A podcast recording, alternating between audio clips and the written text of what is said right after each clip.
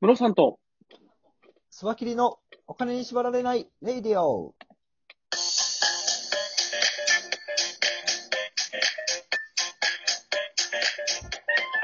この番組は実業家で経営コンサルタントのムロさんと、スワキリ一味団長のスワキリがお送りするお金と経済のことについて話す番組です。お願いします。お願いします。さあ、今日の話題は何でしょうか最近あの CM でもよく出か見かけるようになりました、出前館なんですけ出ども。前館。はい、出前館の決算発表が出まして、はい。はい。えっとね、これあの、一応報道では、あの、最終赤字になってるよっていうような内容で出てるんですけども、中身見たらですはいはいね、このデリバリーサービスの今の伸びがめちゃくちゃわからないようになってまして、はいはいはい。すごいなぁと思って見てたんですけど。なるほど。うん。売上高がですね、前期比ではい54.6%増。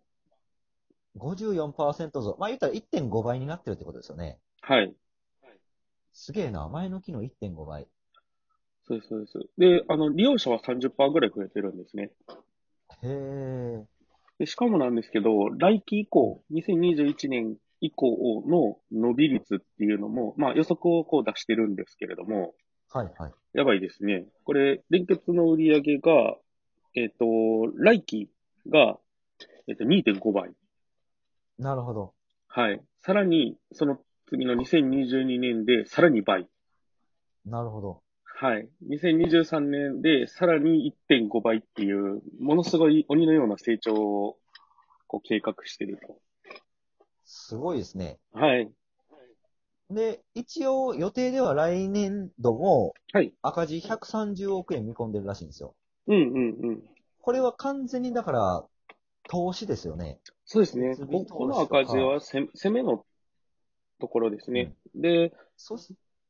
あの、デバイカーの場合、設備投資は多分システムのところの、あの、うん保守だったりとか、セキュリティだったりとか、はいそういうところにかなりかかると思うんですけど、はいはい。それ以上に多分今、あの、宣伝広告、販管費のところでめちゃくちゃ使ってると思いますね。すごいですね。こうの、ん。勝、勝負してるところが。そうですよね。今、あの、ダウンタウンの浜ちゃんが出てる CM、はいはい。めちゃめちゃ見ますもんね。ガンガン流してますね。 はこいの。割合で CM 流してたら多分下手したら億っていう金額じゃないかな、テレビいショや、ッでも、だけほんまそうやと思います。そうやと思います。ねうん。で。しかもこれ、22 23年8月に、はい。営業利益120億円を目指してるんですよ。利益で120億ですよ。うんうんうんうんうん。いや、すなんかすごい伸びですよね。それが実現したらも う、ウーそバうーですイねーツとの真っ向の勝負になりそうですけどね。そうですね。結構なんかでも、あのウーバーイーツと、あの、出前館のところって大きな違いというか、あのーがあって、ウーバーイーツの配達員さんってはい個人事業主なんですよ。ああ、はいはい。あの、なんか、あのー鬼滅の刃の箱みたいなのが送られてき て、そそれを背負って勝手に行けよっていうこん感じですよね。そうです、そうです、そうです。中に禰豆子は入ってないですけどね。はい、中に料理を入れて。そうですね。あの、はあれを背負って運ぶんですけれども、出前館に関しては、あのーアルバイトを雇ってるんですね。ああ、なるほど。はい。なので、結構、あの、出前館が推しにしてるところっていうのは、その、従業員、働いてる人の、まあ、礼儀のところだったりとか、はいはい。うん。あとは、まあ、あの、その、運んでいくものの、やっぱりこう、安心して預けれる、綺麗に運んでくれるようんみたいなところをかなり重要視してるみたいですね。ちゃんとユニフォームもあるみたいですもんね、これ見てみると。赤いユニフォームを着て、うんうんうん。最近出、前あ館れです。バイクで走ってても、その出前館の人もかなりやっぱ見る、見かけるようになりましたね。なるほど。うん。まあ、ウーバーイーツはだからね、あの、勝手に送られて勝手に送ってるから、中にはもう、あの、ひどい運び方をする人もいるっていうそうで感すじなんですねけ。ど、ウーバーイーツはちゃんと研修を受けたはい。人たちが運ぶから、その分丁寧だよと。そうですね。ただ、これ、ということは、ウーバーイーツよりコスト面的にはかかってるって話になるんですよね、多分。そうですね。やっぱりこうのん決算の内容を見てても、その人件費でかかってる部分の増え方っていうのも、やっぱり売り上げに比例して大きく増えてるところなので、なるほど。はい。どっちがいいんでしょうね。だからその、まあ、誰でもいいよっていう感じになるのか、うん。やっぱ運んでくるのはちゃんとしたい、まあ、お客さんによって違うんでしょうけど、またあの、食事によっても違いますよね。ちょっと高いものはちゃんとした人に運んでほしいけど、ママクドナルドとかやったら別にな誰でも良さそうな気がする。確かに。ものによる感じはしますね、それは。ねうんうんえうんうん。これを見ると、マクドナルドとかも、あのー出前感がね、いけるようになったりとかしてますもんね。うんうんうん。あれなんですよね、マクドナルド、マックデリバリーって、マクドナルド自体がデリバリーサービスやってるんですけそうど、ですねただ、あれ確かね、えっと、な、1000円以上 ?3000 円以上なんかこう、値段があるんですよね。さ、あの、あー最低これの金額じゃ、い、以上じゃないと運びませんみたいなのが。なるほど。はい。マクドナルドで3000円以上言うとなかなかないですよ。 1000円以上やったかな。 でもえー1000円以上でも1000円以上だと人件費がね、うん。そうなんですよね、結局。まあ大変なんだとは思うんですけれども。まあ、出前館やったらついでに運んでくれるしね。そうですついっていねう。か、なんかやっぱりこう、複数の注文が入るのでっていうのはうんあるんでしょうね。いろんな店から入るから、それでうまく人を回してっていうところがすごい。カバーできるんでしょうね。これでもすすごいですね。人口カバー率50%以上を目指すんですね。デリバリーのエリア単。エリアで、でもすごいですよね。実際、まあでもどうなんだろう。結構都心部カバーすれば50%っていくのかなとも思ったんですけど。ああ、そうかそうか。大阪、東京、名古屋、福岡ぐらいを攻めていけばいいってことか。そうですね。ねで実際多分そのエリアぐらいでしか出前、でデリバリーって僕機能しない気がしてて。え。うんうん。うん。ある程度の距離感になってくると、もうその、そもそもデリバリーをしてまで頼んで、何、何時間かけてもっても来てもらうねんみたいなことになると思うんですよね。そうですね。はい。やっぱりあのーピザハットとか、はいあのはい。辺って、田舎ではやっぱ見ないですよね。うんうんうんうんうん。そうなんですよ。やっぱり田舎でもこう、やっぱ人が住んでる住宅地のところに近いところにありますよね。まあまあ、い田舎で多いのはやっぱり、でっかいその、ファミレスで、でっかい駐車場を用意してね、みんなに来てよみたいな方が多いですよね。そうですね。そう。まあまあ、そもそもやっぱり外食しない人多いですからね、田舎の人。ああ、なるほど。うんそういう感じもう家でご飯を食べるっていう人は圧倒的に多いので。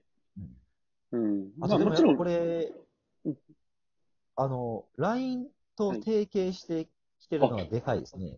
そうですよね。これ、あの中にありましたけど、LINE の、あの、LINE ビジネスだったりとか、LINE のプッシュ広告みたいなのもうまく使ってみたいな。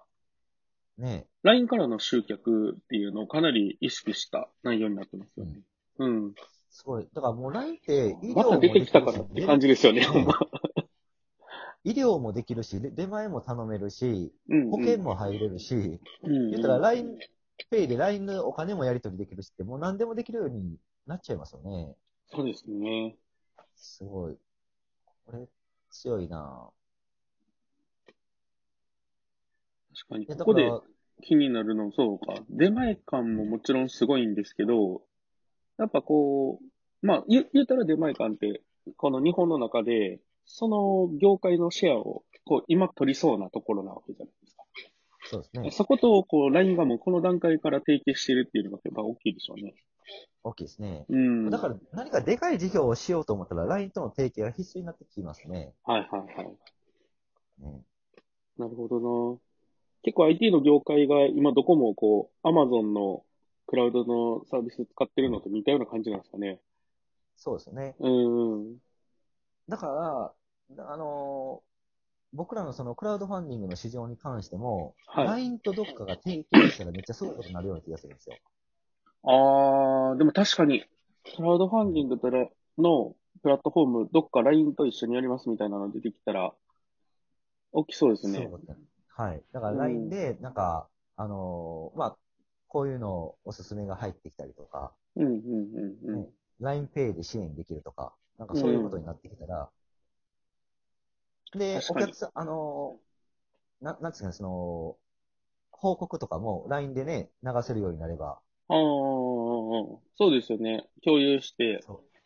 それをうん自分が支援したやつの、こう、LINE グループみたいなのがあって、そこにこう、そうタイそうそうムラインで流れてくるみたいな。はい。もうすでにでもどっか動いてそうですけどね、そんな準備。うんうんうん。ですよね。うん。とりあえずだから、マスに届けるサービスは LINE との提携が必須になってきますよね。確かに。